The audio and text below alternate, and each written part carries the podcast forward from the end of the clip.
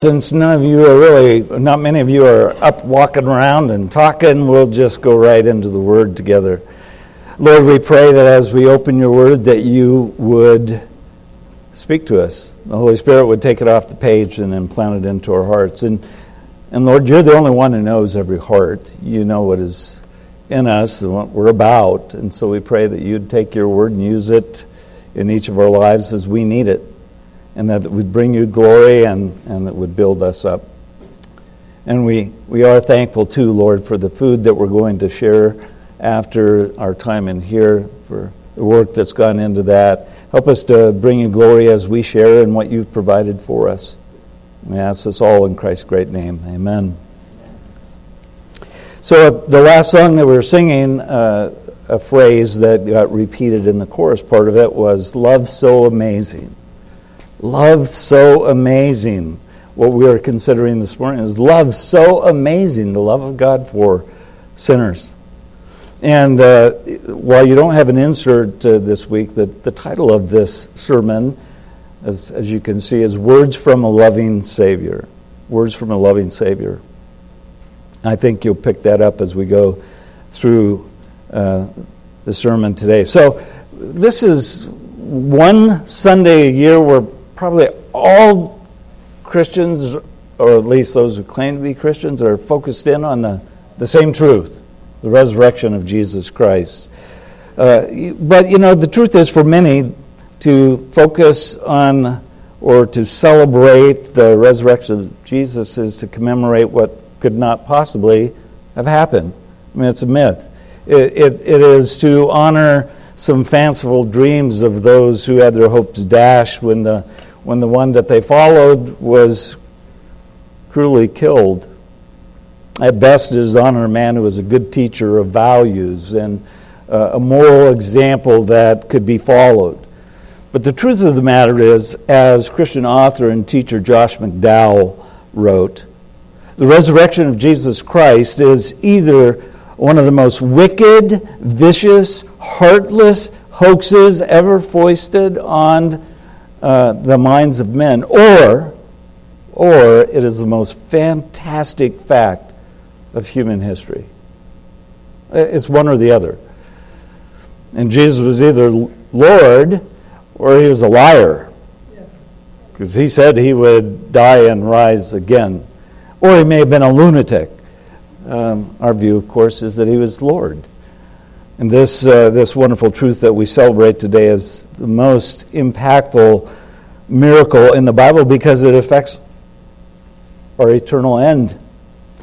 You know, to traditional Christians, no miracle recorded in the Bible is more important than this one. I mean, you can think of lots of miracles the dividing of the Red Sea, people being raised from the dead, manna from heaven, all kinds of miracles, Jesus healing people um, giving sight to the blind, the lame could walk, the deaf could hear, leprosy no longer there, withered hands fully extended. Lots of miracles that Jesus himself did, but none is more important than this.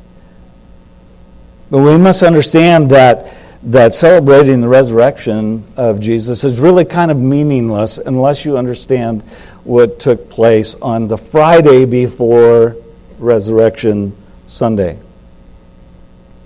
And so I, I, I really want to take us through a little exercise of musing a little bit on what Jesus said from the cross, get a message from the cross, from the words of Jesus, as well as get a message from the empty tomb, so to speak. We'll focus in on his suffering as well as this wonderful miracle of his resurrection.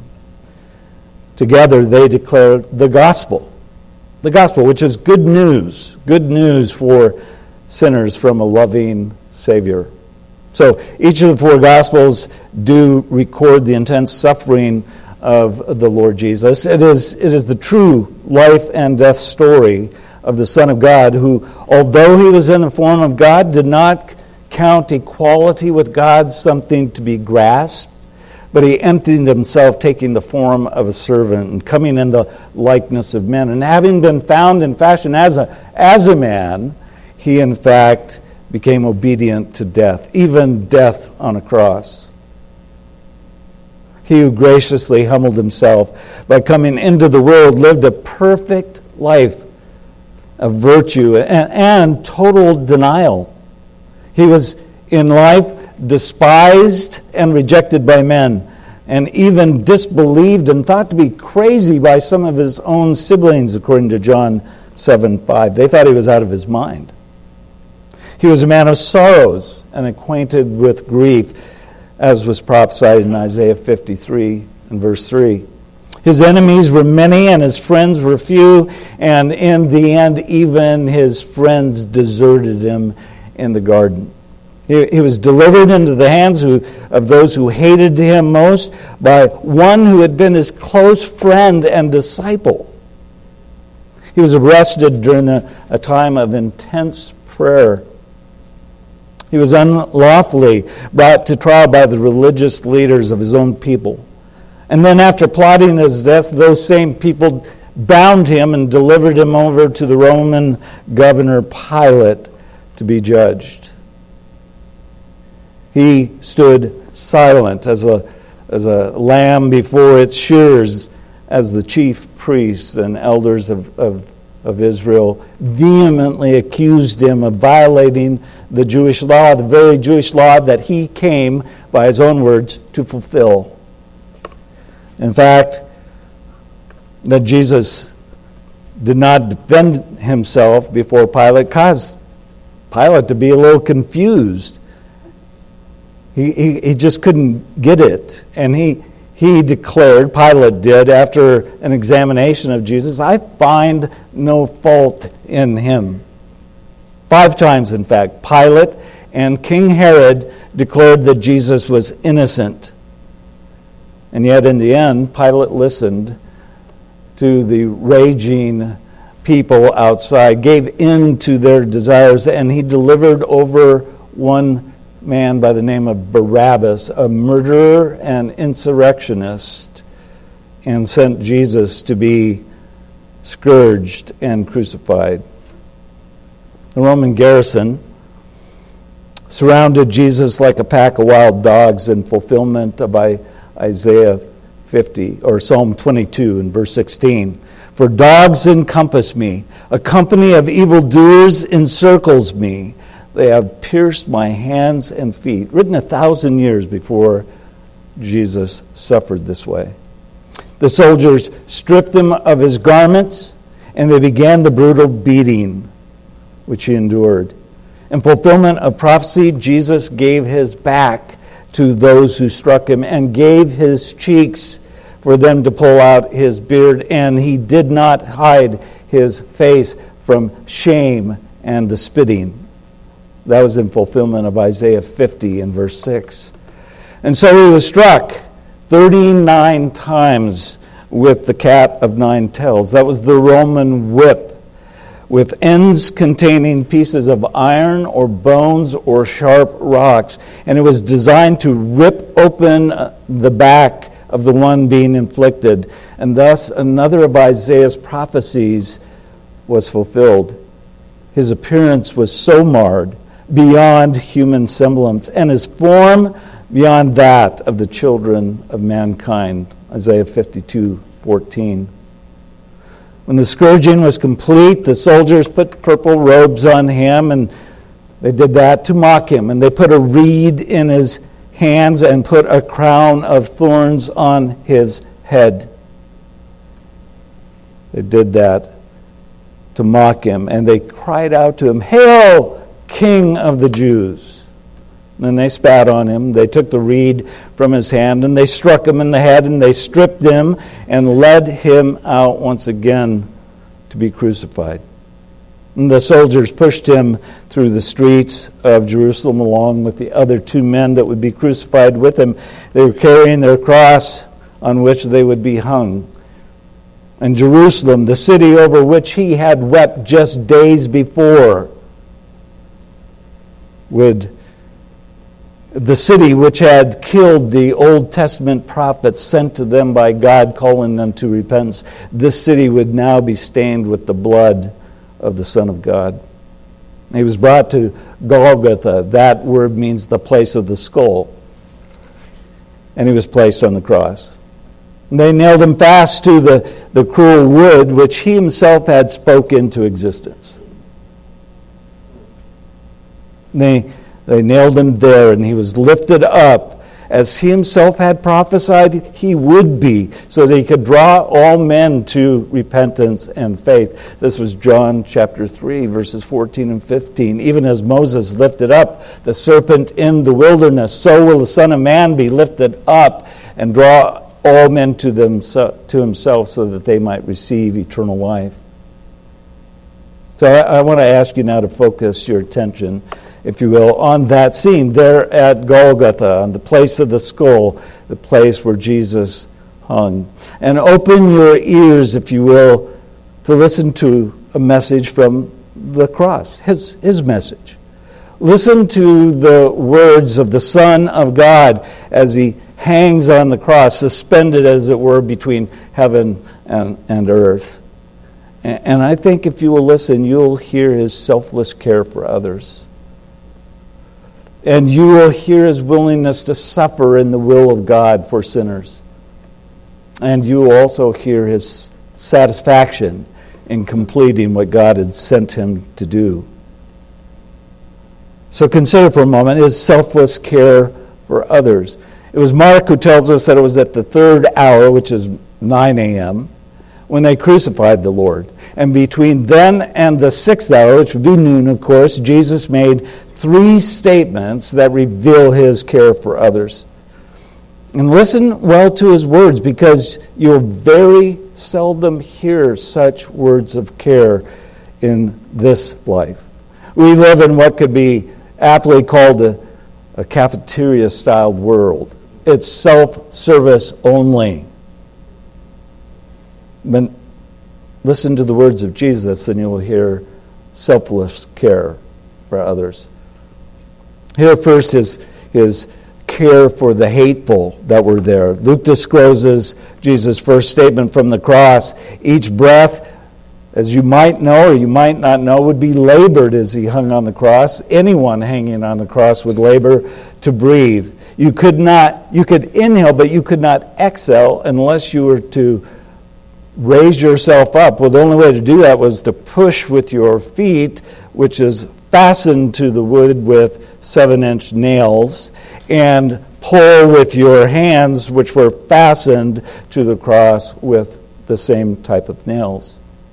And Jesus does just that. He pushes down with his feet, and pulls up with his arms, and he raises himself up. And this is what he says first words from the cross Father, forgive them, for they do not know what they do.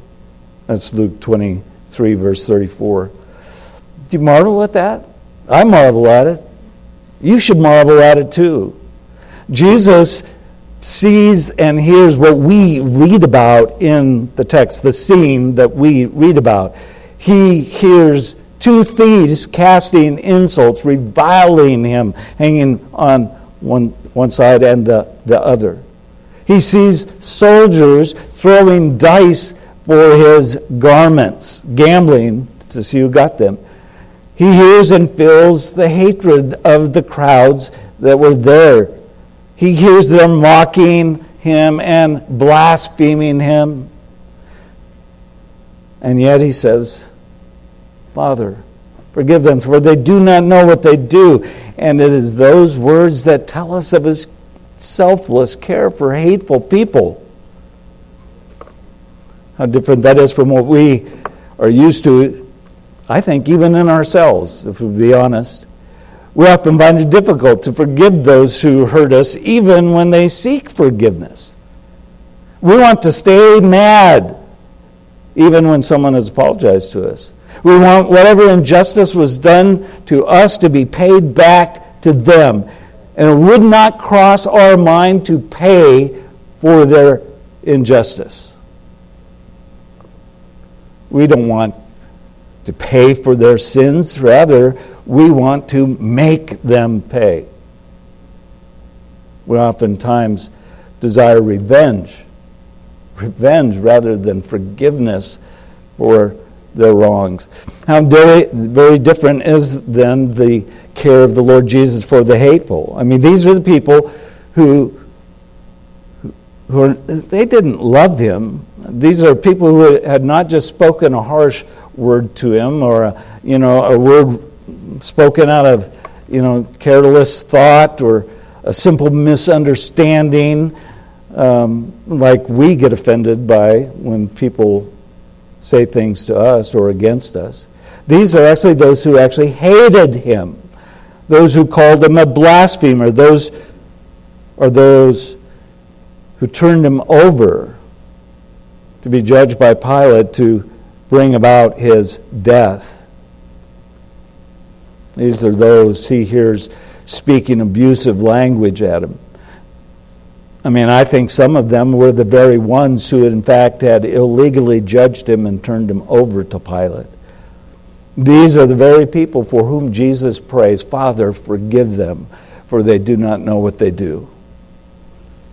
And I think we should understand that Jesus' prayer was not just for the hateful people there that day, but for all who have been haters of God, all who have been haters of Christ. Well, I prayed those words for those who to that point in time had rejected him. He was, in fact, praying for all of those who reject the truth of God for the lie,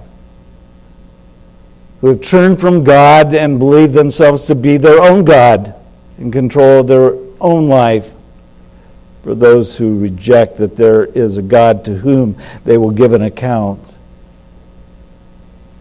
And so Jesus prayed for people like that from the time of his death on the cross to today. Rejectors of God, rejectors of Christ. Now, I, I, I praise God that probably most of us here, maybe, maybe all of us, I don't know, but most of us here have received the forgiveness for which Jesus prayed. That really should elicit an amen. amen. Yeah, yeah. Amen. If you've received his forgiveness, you have, should have great joy for that. And I would pray that if you're here today and you've not received the forgiveness for which he prayed, that you would receive it today. It's offered to you by him. If you could hear how Paul put it, it was mentioned to us just this last week by Pastor Greg during our time uh, of remembrance. Today is the day of salvation. Right. Do not harden your hearts when you hear him. And he's speaking to you today. So he had care for the hateful, and he also had care for the hopeless. It's Luke that reveals the second statement from the Lord during those first three hours. And he tells us that at some point in time there was a change in the criminals. Mark tells us that both criminals were hurling abusive speech at him. But Luke takes up the narrative and he says something happened. And the one criminal says to the other criminal, do you not fear God since you are under the same sentence of condemnation? And, and indeed, we justly, for we are receiving what we deserve for our deeds. But this man has done nothing wrong. And then he said to Jesus, Jesus, remember me when you come into your kingdom. Now, if I were hanging there and I had been being abused by these two men, and one suddenly said to me, Hey, remember me? Remember me? I might respond with something like, You know the difference between a fat chance and a slim chance? That would be no chance. No chance will I remember you except that you deserve what you're getting. But thank God Jesus isn't like me. Instead, Jesus, having raised himself up once again, shows his selfless care for the hopeless when he says, Truly, I say to you, today you will be with me in paradise. Luke 23 43. Now, I, I don't know about you, but can you imagine the criminal's thoughts at that moment? For many days, he probably sat in his cell hoping that by some luck he might escape the punishment that he was due.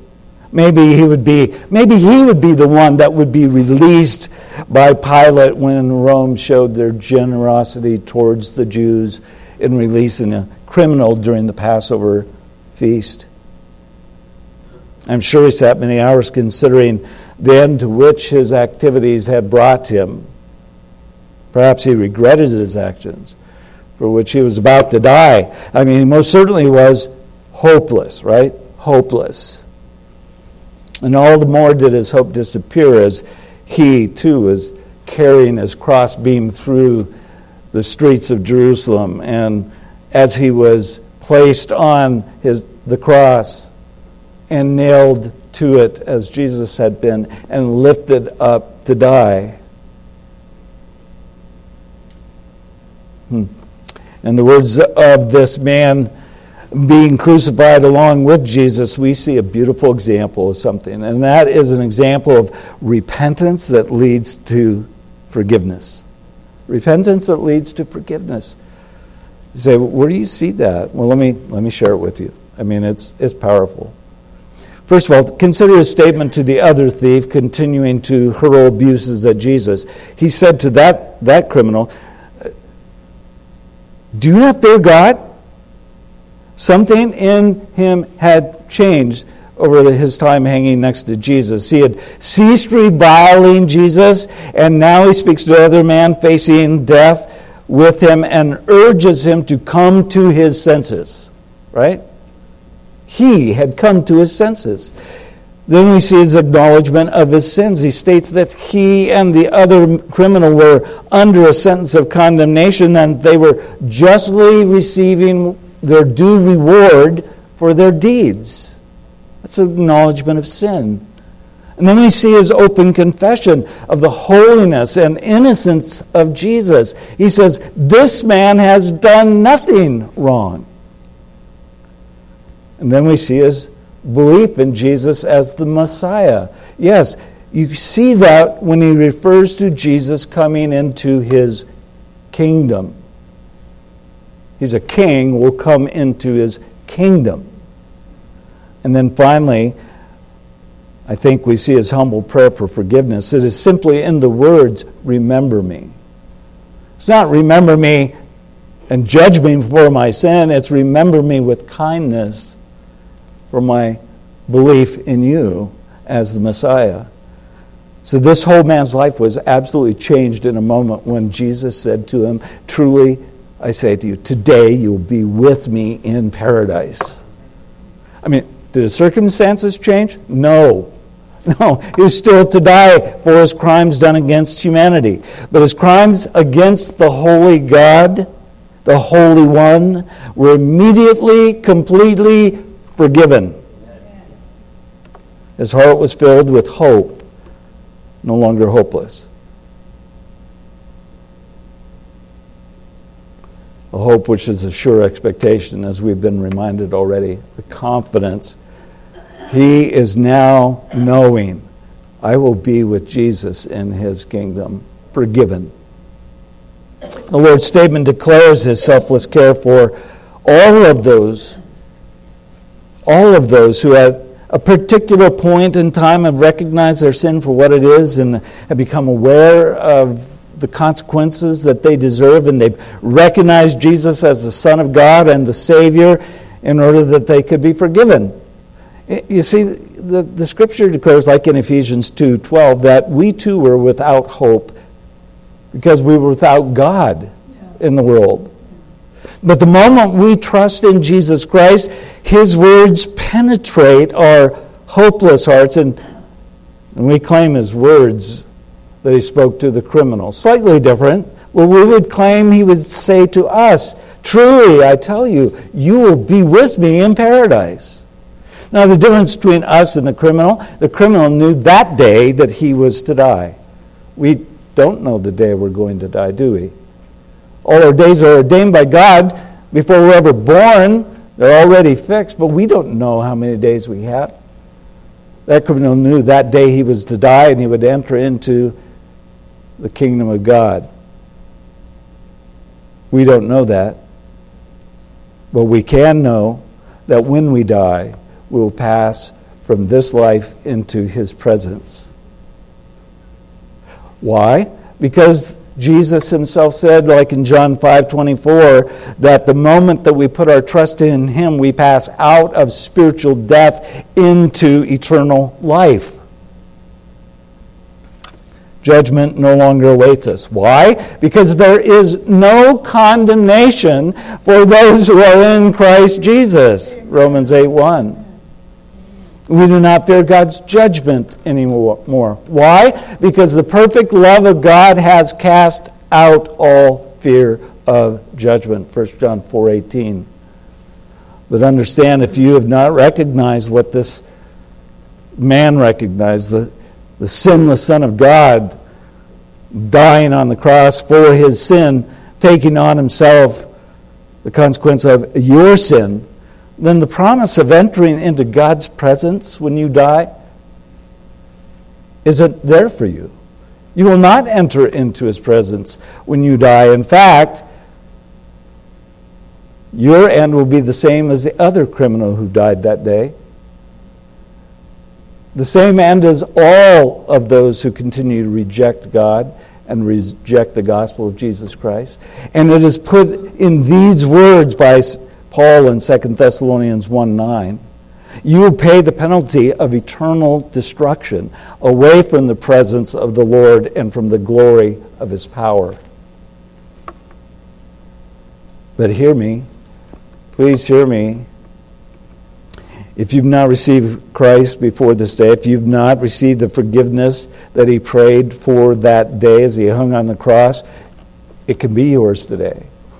It can be. All you have to do is acknowledge your sin, recognize Him as the Savior God, the one who died for your sin, who bore your sins in His body as He hung on the tree and resurrected from the dead to prove that He had conquered both sin and death. And if you would pray that or acknowledge that to God, even in the quiet of your heart, you would immediately have your life changed like that one criminal mm-hmm. in a moment you would realize I've been forgiven and I will be with him in paradise. Care for the hateful, care for the hopeless, also care for the hurting.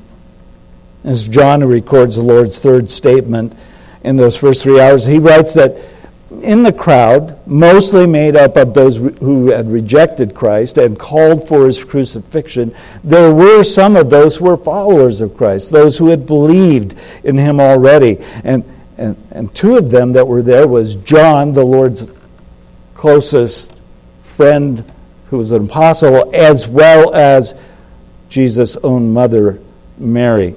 She was there, along, along with the uh, Mary, the mother of Clopas, and Mary Magdalene. There's something about those Marys. Three of them there. And, and John informs us when Jesus is hanging on the cross, he looks down at John standing next to his mother, and he says to his mother, Woman, behold your son.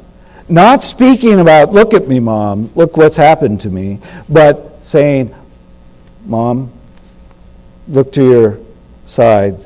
Look at John. He will become son in my place.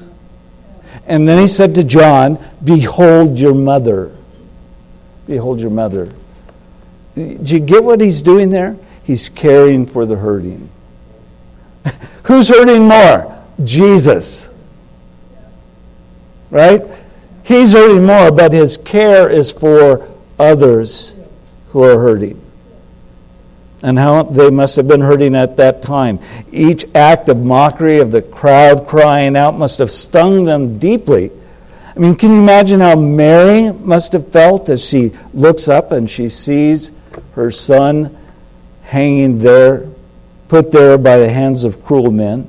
Did she think back to when Jesus was just a baby and they had gone to the temple and a man by the name of Simeon, a prophet, had lifted up Jesus and said, Behold, now I now I see salvation. And he said to Mary, In the days to come, your heart will be pierced as with a sword. And think of John, who in fact was the closest disciple to Jesus. How he must have heard as his, as his Lord and teacher and his best friend is being crucified. But Jesus, even as he suffers through his crucifixion, cares and provides for them in their hurting state. If you don't know it, hear these words Jesus still cares for the hurting. He cares for hurting people. That is his nature. He cares for you.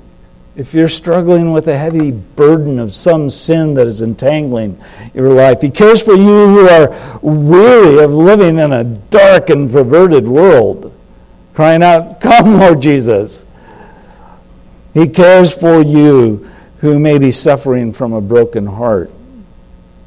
He cares for you whose hearts are filled with pain and sorrow. He cares for you as He cares for me, those suffering with physical conditions that may even be leading to death. He cares for the hurting. I hope that you've heard His words. If you're a child of God by faith in Jesus Christ, rejoice in them. Rejoice in them. And if you don't know Jesus, you've not yet put your trust in, hear them well because what you've heard is selfless care for hateful people, selfless care for hopeless people, selfless care for hurting people, and you're one of those if you haven't put your trust in Christ. He cares for you. But we also hear his words suffering in the will of God. It's Matthew, Mark, and Luke. All three tell us that at the sixth hour, noon, darkness fell across the face of the earth until the nine hour, uh, ninth hour, t- noon, for three hours. Now, it, the scripture doesn't tell us exactly what caused it, but it had to be miraculous. But I know this for sure that it was God's symbolic way of saying that the darkness had overcome the light though it would only be for a short period of time. Matthew and Mark alike tell us that it was at the ninth hour that Jesus raised himself up once again and he cried out in Aramaic, Eli, Eli, lama sabachthani, which translated it means, My God, my God, why have you forsaken me? Hmm. These were not the words of inquiry. Jesus was not actually inquiring of the Father, Why have you abandoned me? Why have you done this to me? He knew exactly why the Father had turned his face and could no longer look at him in delight. And please understand that these words tell us that Jesus was willing to suffer in the will of God for us, for sinners, that we could be forgiven and enter into his presence when we die. It was, according to Isaiah 53 and verse 10, the will of God to put his son to suffering. It says, it says there, it pleased the Father to crush the Son, putting him to grief. Acts 2.23 after the resurrection of Christ, Peter would declare that Jesus was delivered up by the predetermined plan of God and foreknowledge of God. And even though he was nailed to a cross by the hands of godless men and put to death, it looked like it was bad men doing something to a good man, but actually it was God doing something to his son. And the son willingly submitting to it. According to John 12 and verse 27, during the week of his passion, sometime during that week, Jesus said these words Now my soul has become troubled. A, a very strong term there, troubled. And what shall I say? Father, save me from this hour? No, it is for this purpose that I have come to this hour through the Gospels relate how shortly before he was betrayed by Judas, he prayed in the garden these words. You're probably familiar. Father, if it's possible, let this cup pass from me, but not my will, your will be done. Now, he was in perfect agreement with the will of the Father. That statement does not suggest other words. That statement stresses the suffering of his soul as he was thinking about what he would be going through, not just the physical torment, but the spiritual torment of the Father turning his face away from the Son as he bore the sins of the world. God made him who knew no sin to become sin on our behalf, that we might become the righteousness of God in him. That's what happened in those dark three hours. Jesus had the sin of the world placed upon him. And then Jesus had the holy wrath of God towards sin thrust down on him. Why? So that we could be forgiven. Amen. Amen. When that happened, when Jesus bore the wrath of God, a suffering unknown since the beginning of time took place. And Jesus' suffering was no mistake. As I've said, it was not simply the result of unjust men acting against an innocent man. His suffering was, was a result of an agreement between the Father and the Son and the Holy Spirit and the counsels of God before time began that the, someone would need to go, that the Son of God would need to come into this world, live a perfect life, and then die a death in the place of sinners. Both the Old and the New Testament point to the so- sovereignty of God and the suffering of the Son of God. So it wasn't really just a miscarriage of justice, but rather it was the perfect justice of a holy God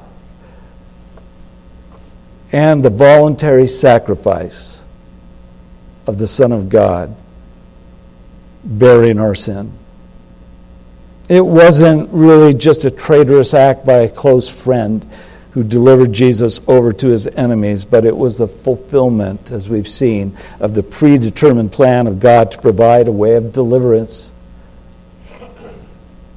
for all those who chose from the foundation of the world. Since Adam's sin, really, to be a sinner, to violate God's will, and to be deserving of his wrath. But God wanted there to be some who would experience forgiveness, be welcomed into his presence. I'm so glad I'm one of them. And every one of us in this room can be there. So, can't you hear Jesus saying in these words, I, I, I'm perfectly satisfied in suffering in the will of God for sinners? And then lastly, he finds satisfaction in his words, satisfaction in fulfilling the purpose of why he came. And it's John who tells us these last words. There's three statements that Jesus makes, and he puts it this way in John 19 28. Knowing all things that had already been accomplished, in order that the scripture might be fulfilled, said, I thirst. You see, the darkness was no longer there. It had become light again, and now he's going to be talking directly to the Father in a moment where he couldn't when the weight of the sin was placed upon him, the wrath of God was thrust down on him. But he knew it's accomplished, it's done. All that is necessary to provide salvation is done. Now, he hadn't died yet, but he knew that in a moment he would be dead. And he knew that three days later he would resurrect from the dead and he would secure forgiveness for all those who would trust in him. And so he said, I thirst. Now, what does that have to do with forgiveness? And well, let me tell you what it has to do with. He was parched from dehydration. That was part of what would take place through crucifixion, blood loss, and, and, and so on. He was dehydrated. And, and so he declares his thirst. Not just because he was thirsty, but he declared he was thirsty so they could get a drink of something, so they could speak out loud these next words It is finished. Amen. It is finished. All that was necessary to provide salvation for sinners. And then, then Luke records the last words of Jesus before he died being satisfied that he had fulfilled his reason for coming, Jesus cries out, Father, into your hands I commit my spirit. And he gave up his spirit. That's how John put it at the end. He bowed his head and gave up his spirit. Jesus was satisfied that he had done all that the Father had given him to do to provide salvation. He had come to bear sin's penalty. He had come to set the prisoner of sin free. He had come to bring immortality and life to light for all those who would believe in him, secure heaven for those who would receive his forgiveness. And so he bowed his head and he gave up his spirit. No one took his life from him. He gave it up on his own accord. And three days later, he took it up again. That's the message from the Christ. Aren't those loving words from a Savior? Yeah. Now, I don't have a lot of words. The scripture has some words, but it's not going to take long to finish this. No, oh, you realize I was joking about the three or four hours. I really meant an hour and a half to two hours, but no, we're almost done. We're almost going to land the plane in a minute. The flight's almost over. And then we'll get a, go over and and, and get some food on the other side, which you don't get during the plane flight. We know that nowadays. The words that come out of the empty tomb, we have to, have to consider them. It's resurrection day. What are those words? Let me just put it this way it is salvation for any who will believe. That is really the words that come out of the empty tomb. Words spoken not by the dying Savior, but by the angels of God, and by women who saw him resurrected, and by apostles who saw him resurrected, and by the Lord himself. And if you will listen, if you will listen, you will hear words of forgiveness for those who believe. Now, consider for a moment the disappointment of the disciples and all of his followers when Jesus died on the cross. Their expectations, gone, out the window. Their hopes disappeared. Their, their Lord and teacher had been taken away through death. Their grief is intense. Sorrow weighs them down. The day had come and gone. And with the death of Jesus came fear and sorrow growing deeper and deeper. The Sabbath day, as Pastor Tom noted, went, came and went without much fanfare, quiet. And then on the first day of the week, the women are seen coming. They start out in the darkness, but by the time they arrive at the tomb, the sun has risen. And they're having a conversation with themselves. Who's going to roll away the stone? Why were they coming to the tomb? With a purpose to anoint the body of Jesus with spices and perfume. But who's going to roll this giant stone out of the way? Uh, they didn't have to worry about that. They got there, and the stone was rolled away. And the, the seal that Rome had put on it was broken. And the Roman soldiers that were meant to guard the tomb to protect the body of Jesus from being stolen by his disciples were laying on the ground unconscious as though they were dead. But there are someone, there is someone there, and the two angels talked to them they talked to them. And this is what they said. Tom read it earlier, but do not be afraid, for I know that you seek Jesus who was crucified. I know why you're here. But he's not here. Did you get that? He's not here. He's risen, as he said. Come and see the place where he lay. You see, the stone was rolled away, if you didn't get this, not to let Jesus out, but to let people in those women, the disciples, to let them in to see that his body was not there, that he in fact was risen as he said he would be. Now, they didn't fully understand it, but as Matthew wrote, it filled those women with, with awe, and they went away with amazement and, and joy and even some fear. And the scripture shows that a little later, while the women were still in the garden, Jesus appeared to them. First, John records that he appeared to Mary Magdalene, a woman that he had healed from demonic oppression. And he told her, Don't cling to me. I'm not here to stay. I'm, I'm going to be going to the Father. And then he appeared to the other women who were there, and as the scripture says that they fell down and they worshiped him. And then later he appeared to Peter at some point, according to Luke 24 34. We don't see that interaction.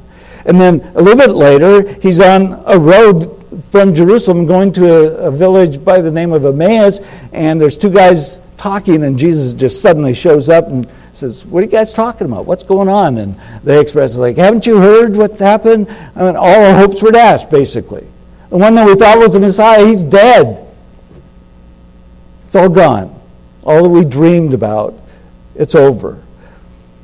And they were getting close to a village, and the men said to Jesus, Well, why don't you join us for a meal? And so Jesus did go in for a meal with them.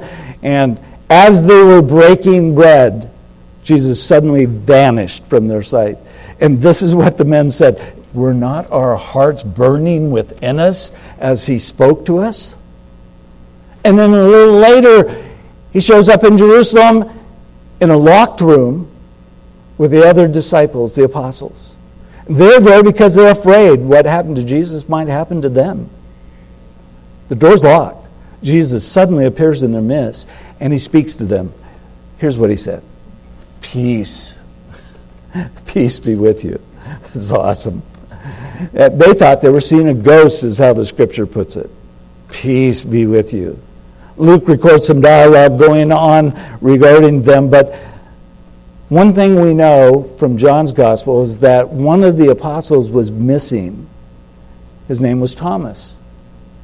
And when Jesus left and then Thomas came back, the other disciples were like, hey, we saw the Lord. He really is risen, just as he said. Nope, not going to get me to believe that stuff. I won't believe that unless I can put my finger in the nail prints in his hand. And I won't believe that unless I can put my hand in the wound in his side. You're not going to get me to believe that. No way. You guys are exaggerating or you're imagining or whatever.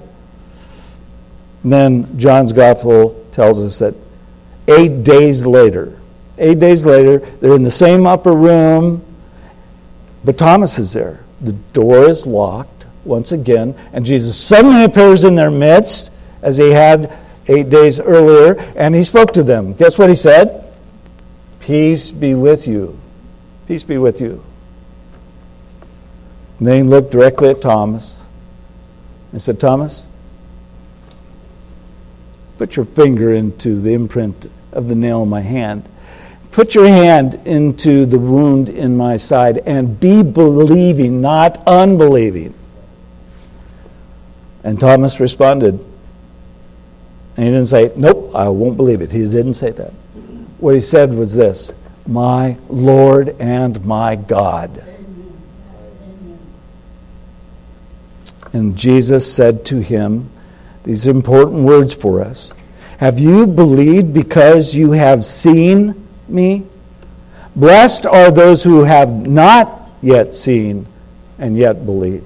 Blessed are those who have not seen and believe. If you don't get it, that's us. And every other believer ever since the time Jesus ascended back into heaven. Now, what is the point of all this? What is the point of musing on the, a message from the cross and a message from the tomb? Well, Jesus declared the point of it when he was talking to his disciples on that first Sunday evening when he had resurrected.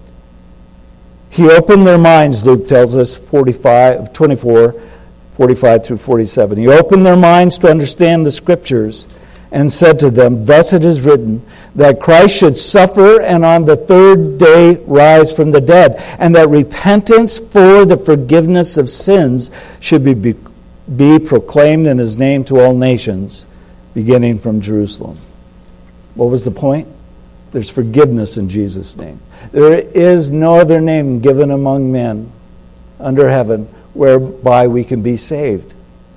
There's no other name that can provide forgiveness for our sins. We can't earn forgiveness, it must be graciously given by Christ. So, what, what should we do? What should we do with this? Well, it's pretty easy. We should repent and believe.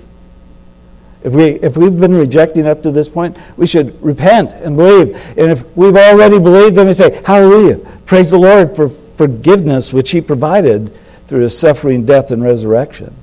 But if you repent and believe, if you came here this morning not believing, then you can experience the words of the criminal who sought forgiveness. you can hear, you could say to Jesus, Jesus, remember me with kindness. Don't judge me for my sin. Give me forgiveness. Let me come into your kingdom. And you should be like the women and like Thomas, who, when they saw the resurrected Lord, even though we haven't seen him, we believe, when they saw him, they fell down and they worshiped him. Amen. Knowing these truths should cause us to worship our great God.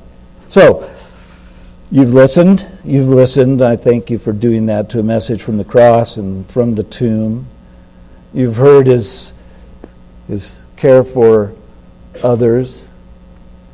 You've heard his willingness to suffer in the will of God. You've heard his satisfaction and fulfilling what God had given him to do. And you've also heard words of comfort and peace and encouragement and a call to faith from the empty tomb. But I want to take us back there just in conclusion. Let's go in our mind, right? We're not going there, we're not transporting via Star Trek means to the empty tomb. But I want us to go there. And you might want to just, I, encourage you, you could just close your eyes as I finish this out and consider this. Because I want you to listen. I want you to listen. If you do, you'll hear the angel say, Why do you seek the living among the dead? He's not here. He is risen just as he said. If you will listen carefully, you will hear his words of comfort. Peace be with you. And if you'll listen, you'll hear his words of assurance. Why are you troubled and why do doubts arise in your heart? See my hands and feet, that is I myself, and touch me and see, for a spirit does not have flesh and bones, as you see that I have. Listen, and you'll hear Thomas say, My Lord and my God. Listen, and you'll hear the Lord say, I am the resurrection and the life. He who believes in me shall live, even if he dies. And he, everyone who lives and believes in me will never die. That is, never die spiritually. Listen. Listen, and you will hear a loving Savior say to you, Be not unbelieving, but believing. Blessed are you if you do not see and yet believe. Father, we are thankful for the Word of God, thankful for these words from the Scripture that speak about the love of the Lord Jesus for sinners. Thank you for His words, loving words from a Savior.